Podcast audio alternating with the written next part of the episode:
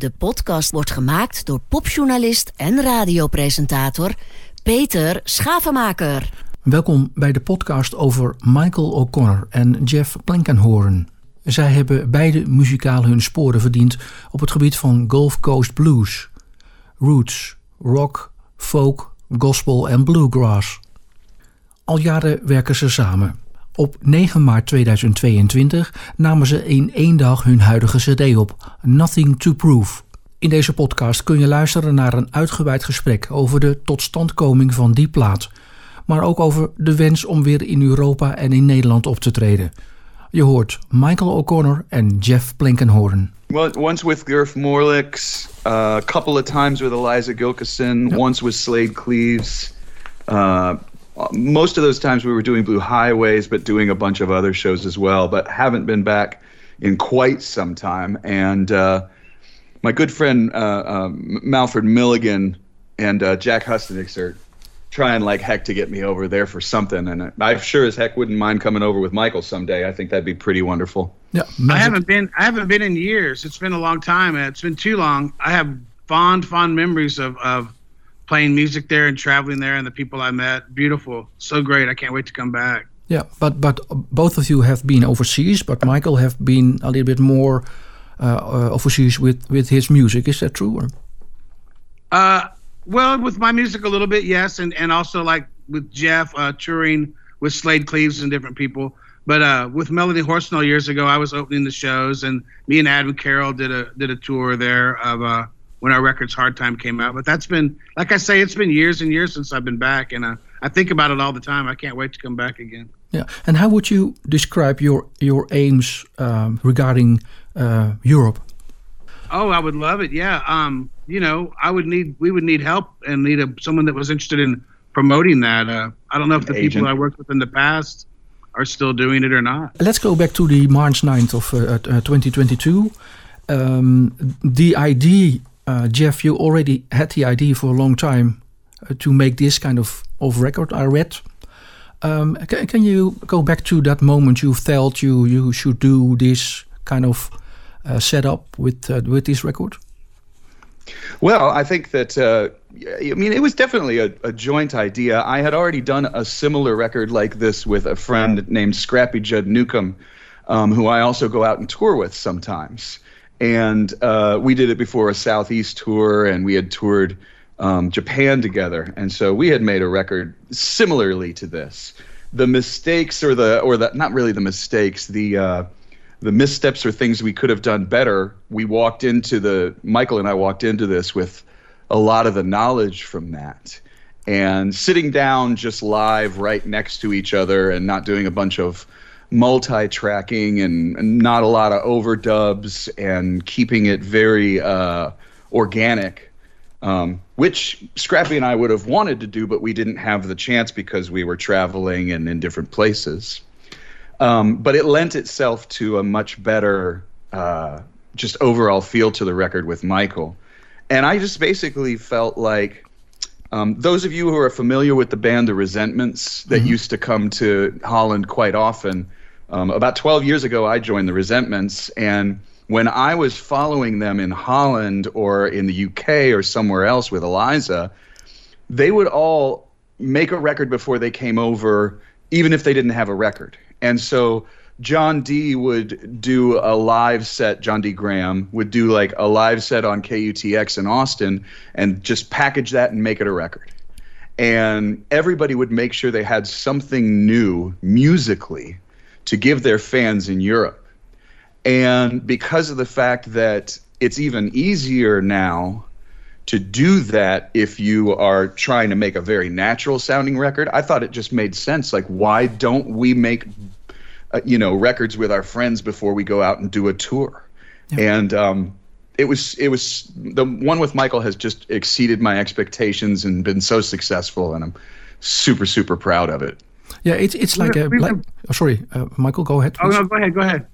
No, but it, it's like a base of, of, of, of recording, eh? four microphones, and then Gabriel Rhodes uh, to capture the, the, the sound and Chris to master. So that's basically f- uh, four people working on an album. It's exactly right. Yeah, gonna we've been say, playing Michael? together. For, we've been playing together for 23 years, so we brought that to the room as well. You know, if you did it with uh, just anyone, I don't think we'd be able to capture the spontaneity. You know, Jeff shimmies and I shake. We've been playing it a long time, so we kind of know how to play counter to each other, uh, kind of naturally. You know. Uh, did, did your connection? Because uh, I, I, I see a connection um, in, in, your work, your both work uh, started uh, in in in, in 2000 with the Green and Blue album. Yeah, we were both uh, playing in Ray Wylie Hubbard's band together.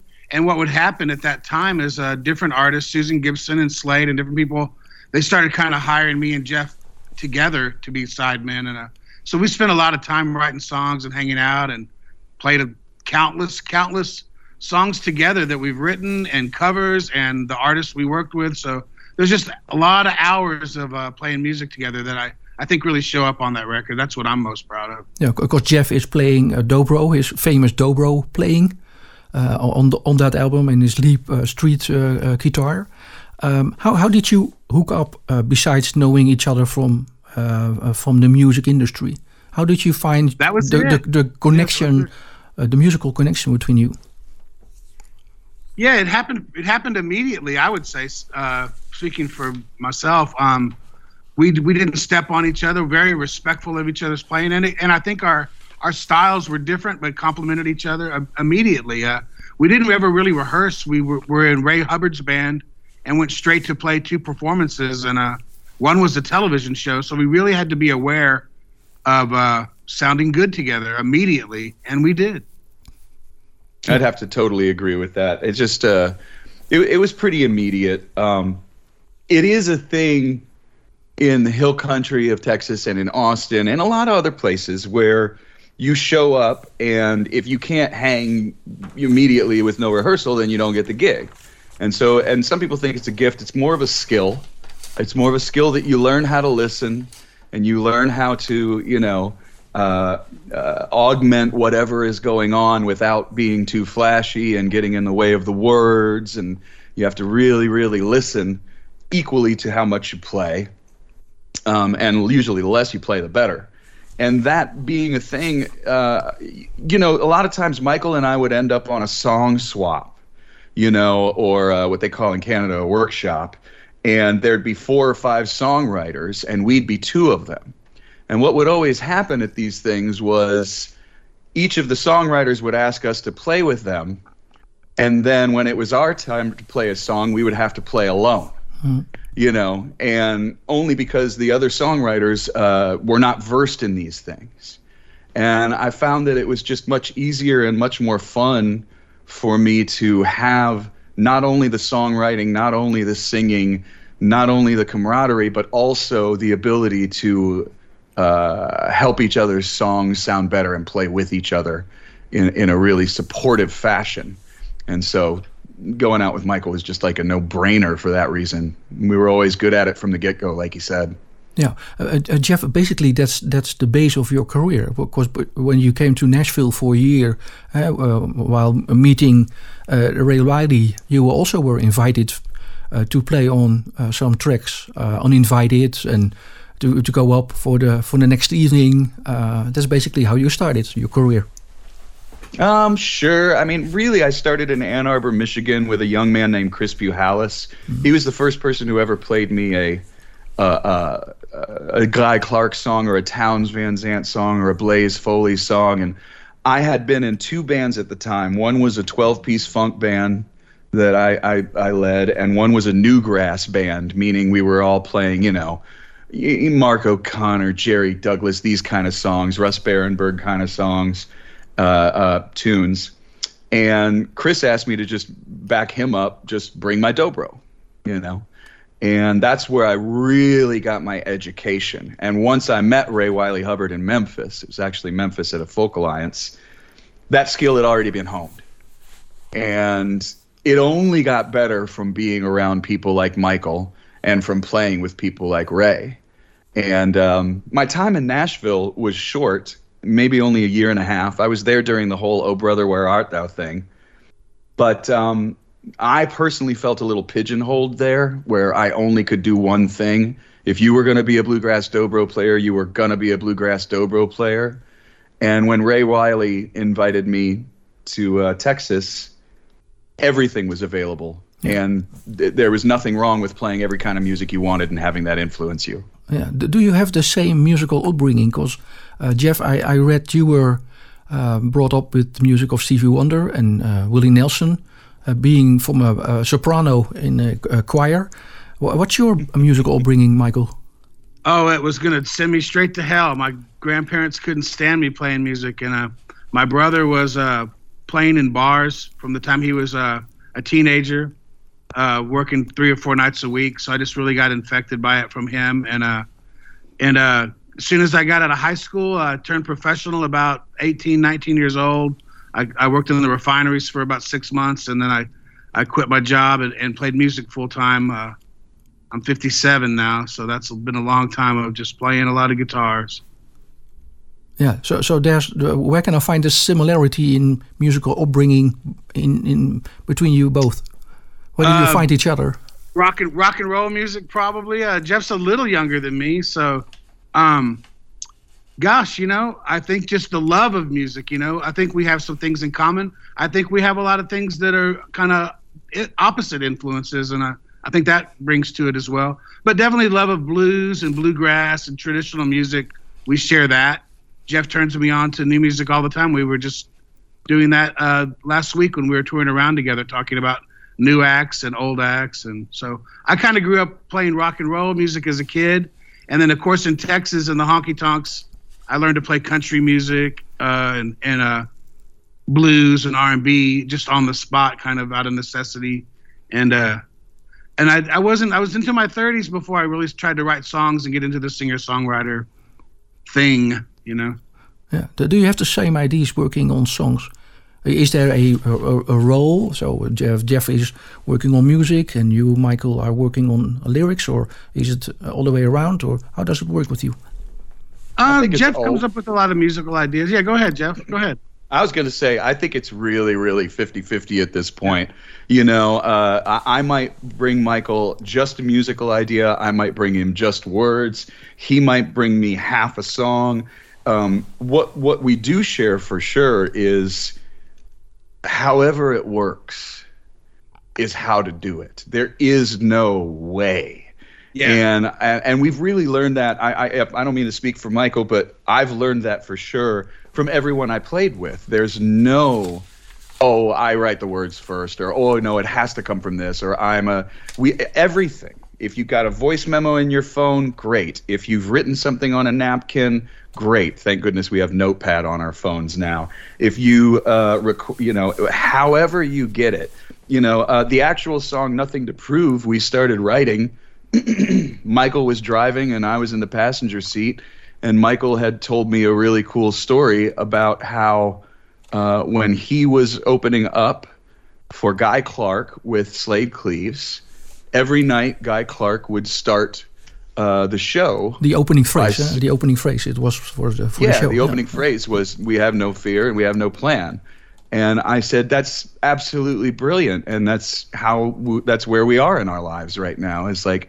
you know to go out there and play what we play and be ourselves is the ob- object you know is the is the objective and um and what's what's better than that you know so sometimes a song might come from a title just like that we kind of had a title um sometimes it might come from a guitar riff sometimes it might come from let's write one that feels like a chuck berry song or feels like a Townes Van Zandt song well you know so it comes in a lot of different influences uh a guitar riff, a lyric, an idea, uh, an influence, and then what I have discovered over the years is we can work pretty rapidly together.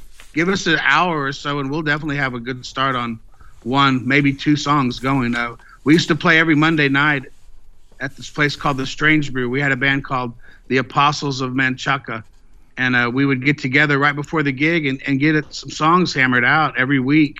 And uh, for these last few records, we've been just meeting on Zoom or FaceTime and uh, making a date with each other, not waiting for the muse at all, just setting an appointment to work and uh, when we work, we we end up with some songs, and it's been very rewarding for me. Yeah, it, it seems the One- muse. It seems the muse is uh, uh, always there with you too. Then Yeah, yeah, you you you, you, you got to be you got to have your antenna up. I think a lot of a lot of my favorite songwriters talk about being ready. When we were uh, uh, uh, on our last tour, we played a place called the Redbird, and the time before when we played it, we actually wrote two songs in a little courtyard there, and one of them came from absolute complete scratch because, which is "Don't Let Them, which is the last track on the album. And that song basically came from the fact that I'm very, very tired of the political division in our country. And I'm tired of going someplace and feeling like if I'm not on one side of the aisle, um, and it's pretty obvious through my music which side I might be on, but uh, that that's not. Um, you know, we used to all be able to go to these things together, whether it was hippies or rednecks or whatever, and enjoy music.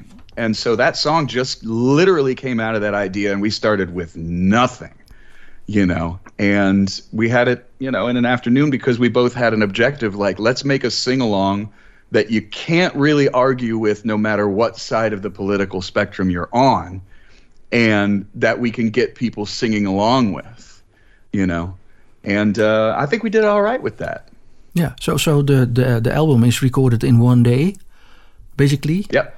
One day, yes, sir. Yeah. How how much time did it take to to write all the ten songs? Well, they come from different places. Uh, some of the songs we wrote together. Uh, I think "What You Need" was the only one I wrote by myself. One song I wrote with Gabriel Rhodes, and Michael, you wrote a couple. I'd written um, some in Denver with my friend Jason McIntyre. Yeah. And- And, we and I- also did yeah. one song, the, the Sister Mine song that Michael sings so beautifully, um, started with a keyboard thing that I was writing. And we wrote it, and we wanted to bring in our friend Jana Pochop to give it a little bit of. We just felt like if we were going to write a song um, specifically about sort of an homage to, you know, all the women in our lives that we had love and respect for, that having a female perspective on the lyrics was kind of necessary. And, and I read uh, six of the songs are from both of you. Yeah, it sounds right. I mean, I'm, I didn't count, but yeah, the next album will be all songs that we wrote, wrote together. Yeah. And is there a, a specific reason you want to do an album with all songs of of you you both instead of maybe co-writing with others? Because we can, and because we do it so much, and because we want to get those songs out. You know, I have songs on, both of us have songs on our individual albums. You know, Michael has songs on his albums that we wrote together. I have songs on my albums that we wrote together that were not on those songs. Mm-hmm. But we still have, you know, and we're, I, I, I don't know, again, I don't want to speak for Michael. I'm not the person who writes a song a week. I, I'm not in that, that, that category. I write I, I, I try and write all the time, but I'm not um, super prolific. But Michael and I write a lot together. Yeah. Yeah, and the first record was kind of spontaneous as we were touring and hanging out. We thought, hey, let's go make a record with Gabe and see what we get. So we were kind of pulling songs from everywhere, songs we had just written a few days earlier, songs we had hanging around, co-writes that hadn't been recorded, and uh, so I think the reason we're doing them all, the second record is writing them all, is because we have a little time to think about it and and think about what direction we want to go, and and uh, you know, hopefully make even a better record the second time. Yeah, and th- also these songs are meant for nothing to prove. But um, uh, Michael Je- uh, Jeffrey uh, uh, just, just said the songs you wrote on each, each other's albums, but they're they're then not a combined album. You know, they're just like a Soul Side album and the the solo material for Michael. What's the difference in writing the songs or, or approaching the songs? Go ahead, Michael. Oh, I think we had a you know we had a an idea of uh, it feels more like what we're going to play in front of someone. You know, the studio when you're producing, and I can pick up a Telecaster for one part and then put a mandolin on another part, and man, that's rewarding for me to be able to play all those different instruments and and add colors and do that. But I think uh, when it's just going to be two of us with recorded kind of live, that um that that becomes the songs become really important because it's going to be pretty bare. Uh, the performances become spontaneous, more. Uh, you know, we're not playing to a click track and auto tuning things and fixing things. We're just playing, and if we mess up, then we start over and we do it again, and we catch it organically. So I think that's or we leave it. yeah, or yeah, we leave the scratches and bumps too because you know real music has those in it. So.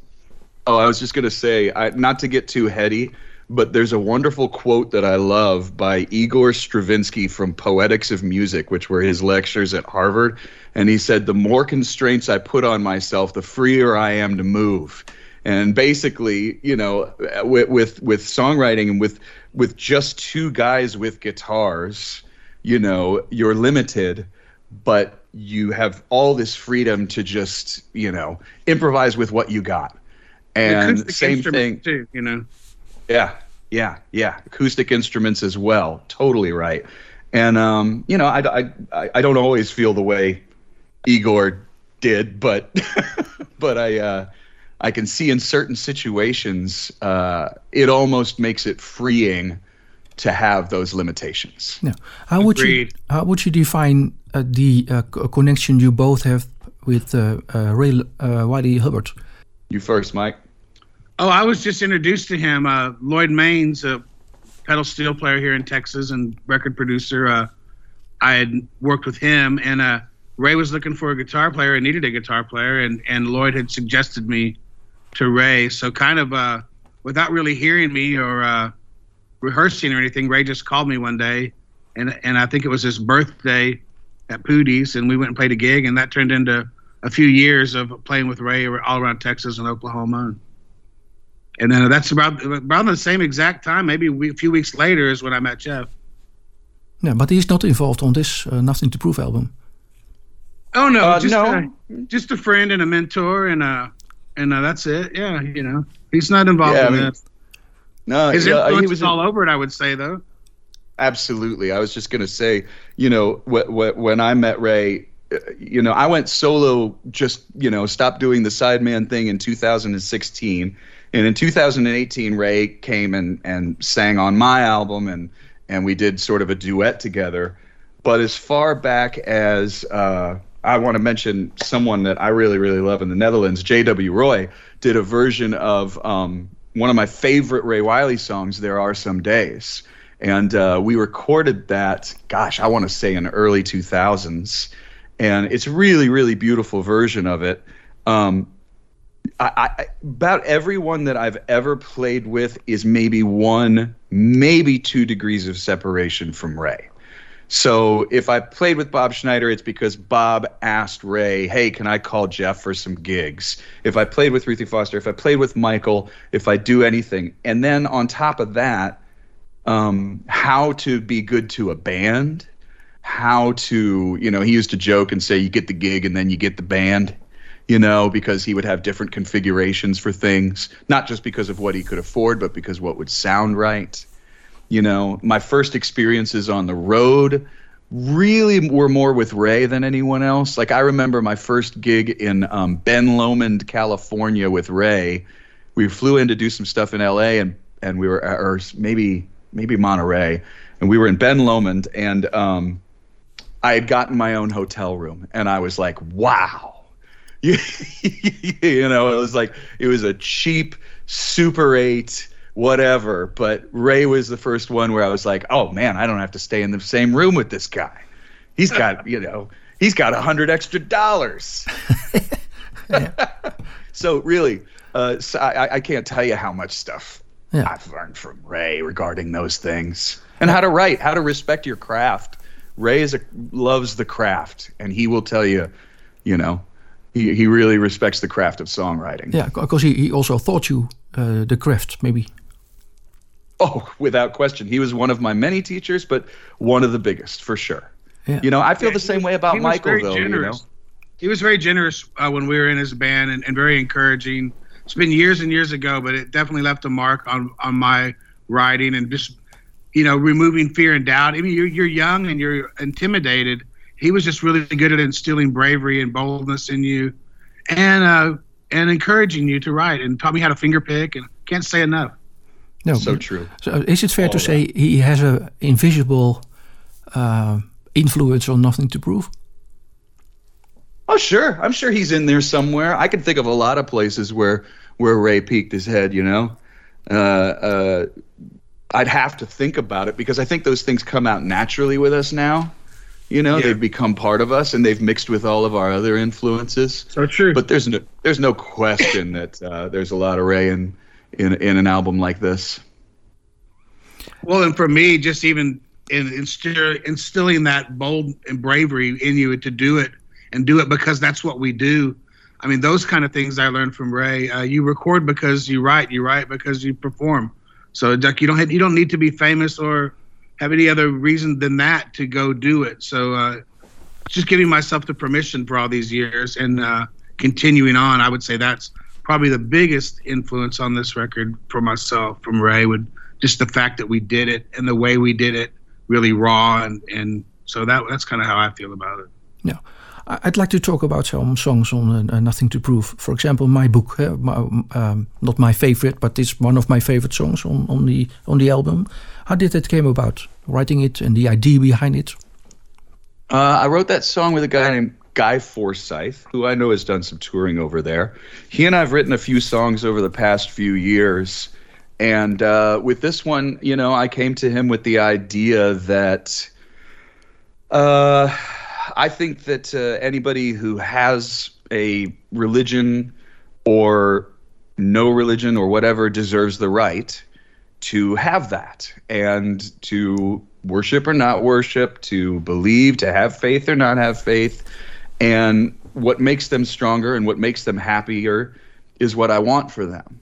And I said, the problem is when people start doing what I call I don't I don't know if this uh, uh, uh, phrase will mean any anything in the Netherlands, but in the in the states it's children going nanny nanny poo poo, you know, which is like you know my book's better than your book. Well, w- what are we even talking about? And the fact that people die, you know, whether it's the troubles over in Ireland or it's uh, on the Gaza Strip over religion is uh, really really sad and um, I just wanted to kind of point out the uh, the ludicrousness of it, the, the the lunacy of, you know, saying that I'm going to kill you because my book is better than your book. Now I don't really put the kill you part in there, but that's really what inspired it, and the whole fighting over religion being kind of ridiculous. You believe something, go for it, you know. Mm-hmm and I'm happy for you. But uh, when you start saying my book's better than your book, then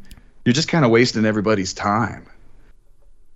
That was the idea. Yeah, and I, I told you in, in, in just before they started, uh, I, I thought it's kind of a Dylanish, uh, song, uh, a, a, Dylan uh, kind of way. Well, I think that's probably the, you know, uh, uh, uh, craziest compliment I've heard in a while. to say it sounds anything like a Dylan song is a huge compliment to me. Um, uh, even though I, I, may not have thought about that when when Guy and I were writing it, he may not have thought it. But just the fact that it has a refrain and no chorus immediately will make it sound very Dylan-esque. Um, and uh, you know, when you just kind of write each verse about a different idea, and you use a little bit of you know, uh, you know I'm, I'm certainly not using the kind of imagery. We're not. We're certainly not using the kind of imagery he uses or anything like that. I don't know. It feels weird uh, comparing, but man, that's really cool that you said it. Yeah, Michael, how do you, how do you feel about that song when you heard it? Oh, I was excited. I love that kind of music, uh, challenging people, and uh, the fact that it might be a little risky to record and release that song in Texas in, encourages me even more to want to be a part of it. And I love playing slide on it. I love just rocking out. It's got some good outside of the lyrics and the power of that. The the music of it, it's got great rock and changes. It's really fun to play it. So yeah. it really gets the people moving too. Uh, it's had a great response uh, here in Texas. The people we were playing it for were uh, were into it. They got it. They understood what we they, were saying. You know. Yeah, they even requested it before we got there one night and I was like, "How do you know?" Oh, I guess they had the pre they had the pre download. You know, uh, one couple was arguing about the song and its intent, and they said we were arguing about this song on the way there, and and I I was surprised by that because I didn't I thought it was pretty obvious, but Michael had a good response to the couple when they said they were arguing. What was that, Michael? Oh, they were practically heckling us about it, about their argument. So I just told the guy, "Hey, we're not here to fix your problems, man, because whatever your marriage problems are, those are up to you to fix." You know? uh, the Ramo- Ramona song, the Ramona song, Michael. Oh, fantastic! Yeah, I wrote that song with my friend Jason McIntyre. He had that little guitar riff and a and a I just really liked it. It kind of reminded me of Elizabeth Cotten kind of guitar playing, so I was having fun playing it. And uh, my neighbor's uh, girlfriend at the time was named Ramona. I would hear him talking to her and calling Ramona like that. So that was just, I just made it up after that. Kind of some of the women I may have been around in my youth, playing in honky tonks and stuff. Just uh, beautiful, rough, underdog type of people, you know. Um, so it's a love song about maybe someone that isn't too glamorous, but uh, someone loves her and wants her home. I particularly love in that song a couple of things that, if you don't mind me saying, Mike, like uh, I, it really shows off. Mike Michael is so much better speaking of imagery than I am. Uh, he's and and it's something that draws me to to writing with him. Is uh, he can paint a really really good picture in a song and uh, and for that reason, I also I love the vibe of it. We we did every uh, every show. We, we you know it starts off the album, but it also starts off our show.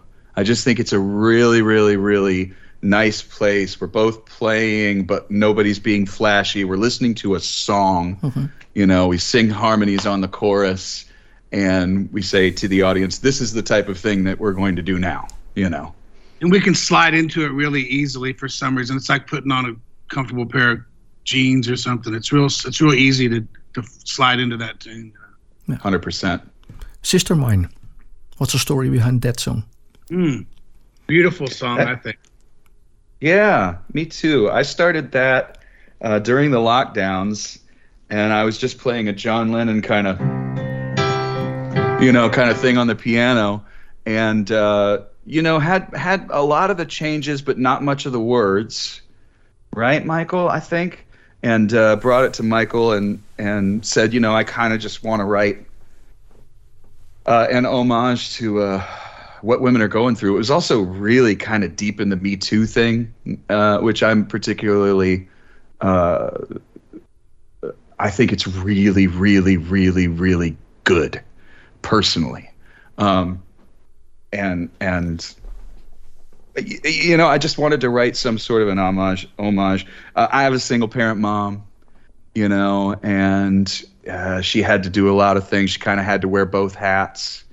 Uh, so it's easy for me to write a song like this. And then once we got really into the meat of it, we felt like I was like, man, maybe we just because we weren't finishing. It was really close, but we were kind of uh, in danger of feeling like we were mansplaining something. And we called our friend Jana because we've both written with her before and because we respect her, Jana Pochop, um, who's kicking butt in New York right now and doing her own thing. And her last album's really spectacular. Um, and she kind of came in and, and helped us finish it, you know, and give the stamp of approval. um, Sing is also one of the highlights on the album, I think. That song came to me. My wife and I would drive every year from Vancouver Island to Texas and back to do our snowbirding and to her family's from Canada. I was living in Texas. We got married. We're second chancers. We don't have any kids, so it was very easy for us to do this kind of thing. Um, we were near El Paso. I was on the highway and I saw a bus drive by on the other side of the road. And I asked my wife to get my phone and just kind of put it by my face. And I sang the melody because I pictured in the bus. I wonder if that person in that star bus, you know, touring musician in this big thing, I wonder if they're really happy because I had seen so many musicians over my years that had attained a high level of fame that that didn't have anything to do with happiness, you know, and and it was a good thing to learn at an early age. Um, being out on buses and stuff like that. That image started the song and, you know, kind of spawned the first verse. I don't need anything if I've got a great career. One of Ray Wylie's old jokes with me was, Do you want a Jaguar in your driveway? And I said, No. And he was like, Well, then you can do it, you know, as far as a music career is concerned. And, um, you know, uh, Gabriel Rhodes, when I brought it to him, he brought the second verse in about dreaming of flying when he was a child. And um, I said, well, that's just the perfect image for the second verse. And, uh, and we wrote it from there, you know. It's a hard one to sing physically. It's hard to do live with the falsetto to keep it like really in tune. But I risk it. Yeah, because it's very it's a very intimate song in that sense. Yeah, very very much so, very much so. And I love not just saying this uh, again. the way Michael plays on it is very um, melody based guitar playing, and to me, it's kind of like uh, something that you might hear like uh, Doc Watson and Jack Lawrence, but slowed down to a really, really slow speed. uh, just is something I love about Michael's accompaniment. Sometimes is how melody based it can be.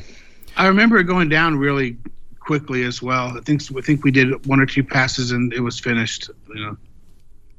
What are the key songs of, of for you both on the album? So uh, explaining the idea behind uh, the album, the way it has been recorded. Uh, Michael, a key song for me. Um, well, this week because it changes. this this hour. yeah, huh? Uh, we've we've performed nothing to prove a few times, and I think I'm really getting the, my feet under me on that one, and I think that message is pretty cool and, and beautiful, and so that's kind of the one right now.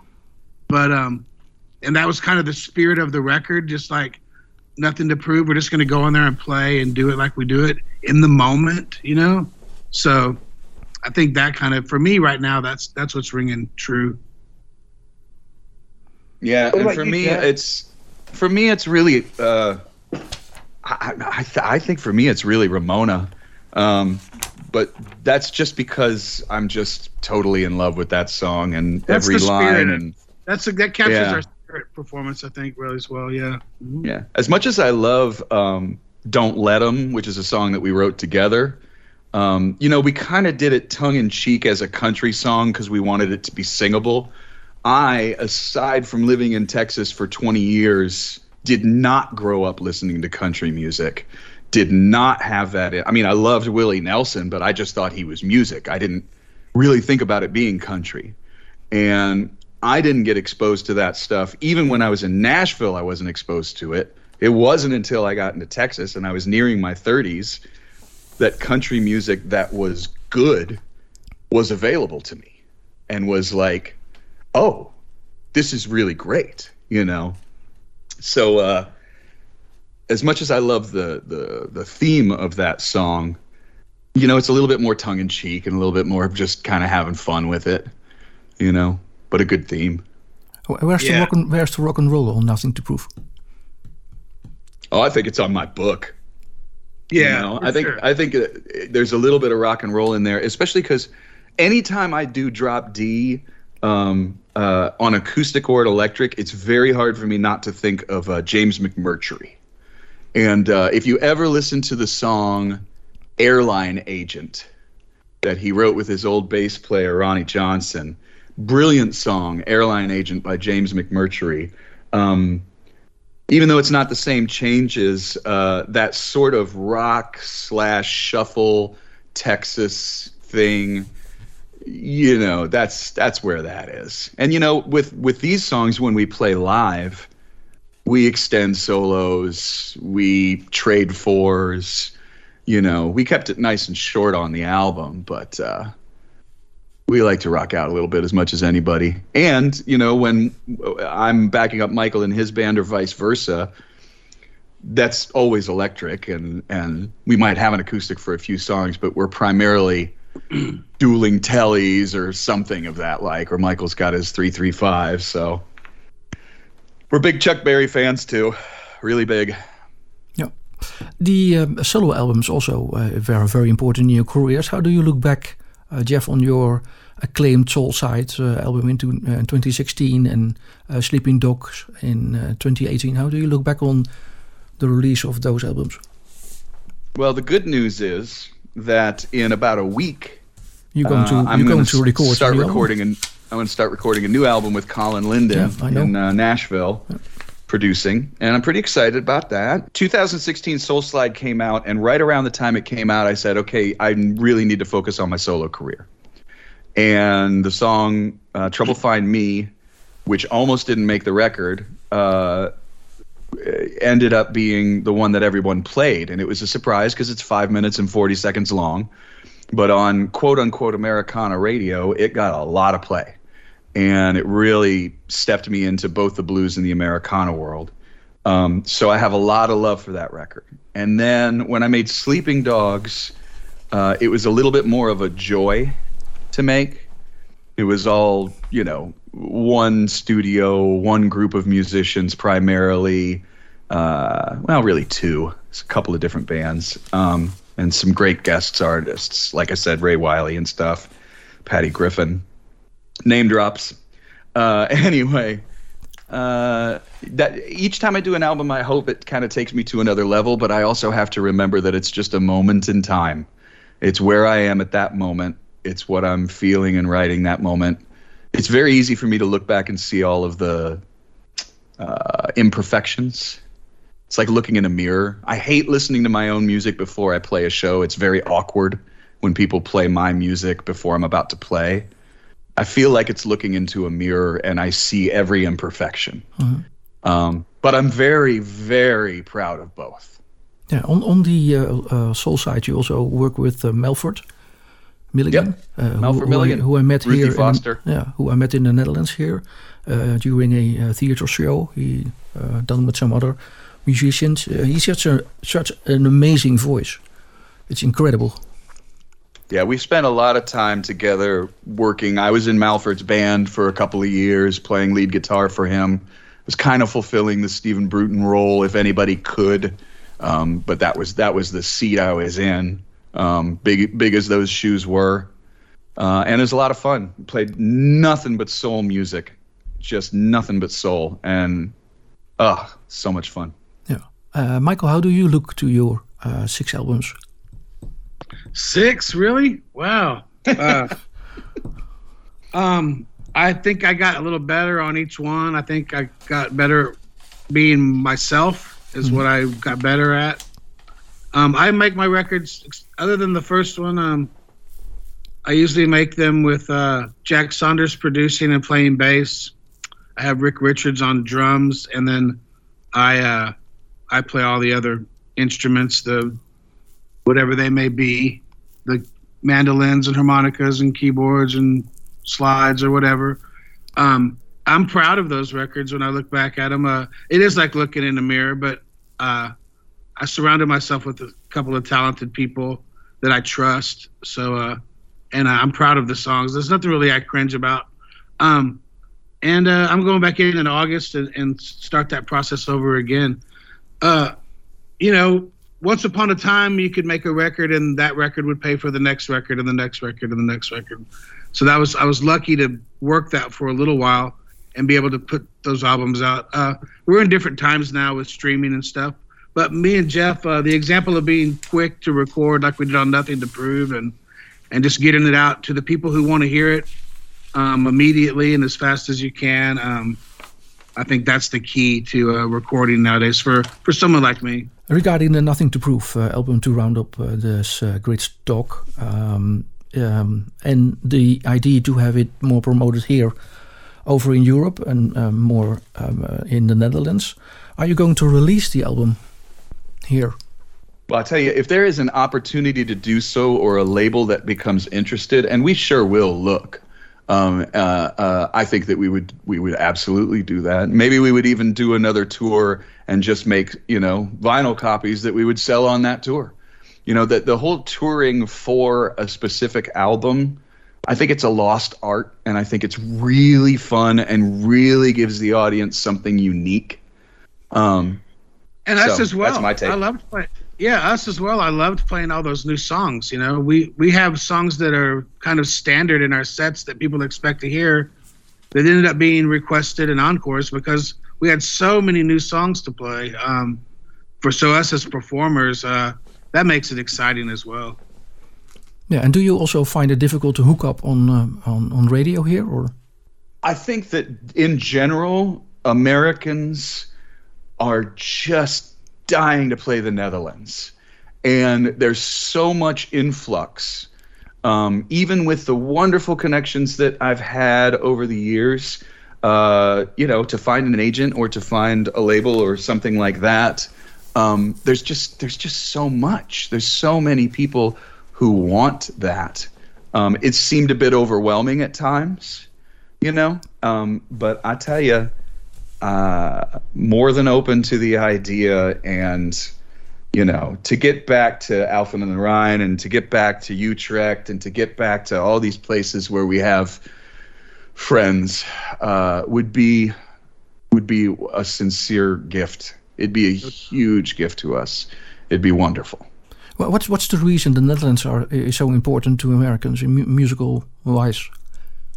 I think that personally, uh, it's because of our reception, and that uh, there's a, a level of respect that we get, but not on such a level.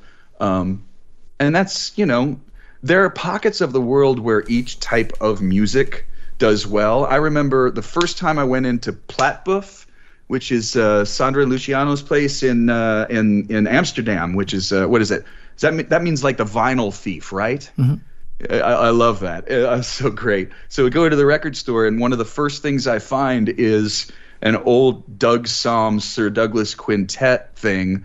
You know, there's this Texas section in there that's just fantastic. And I, I held up the CD and I showed it to Ray Wylie, and he went to grab it out of my hand, and I held onto it tight, like, no, you can't have this one. you know, and um, it just, uh, I mean, uh, I want to go anywhere where that's the case. I want to go anywhere where people really, really, really love songs. You know, people in the Netherlands were very encouraging and beautiful, and they really listen to the lyrics. They uh, they'll come and talk to you after the show about specific lines.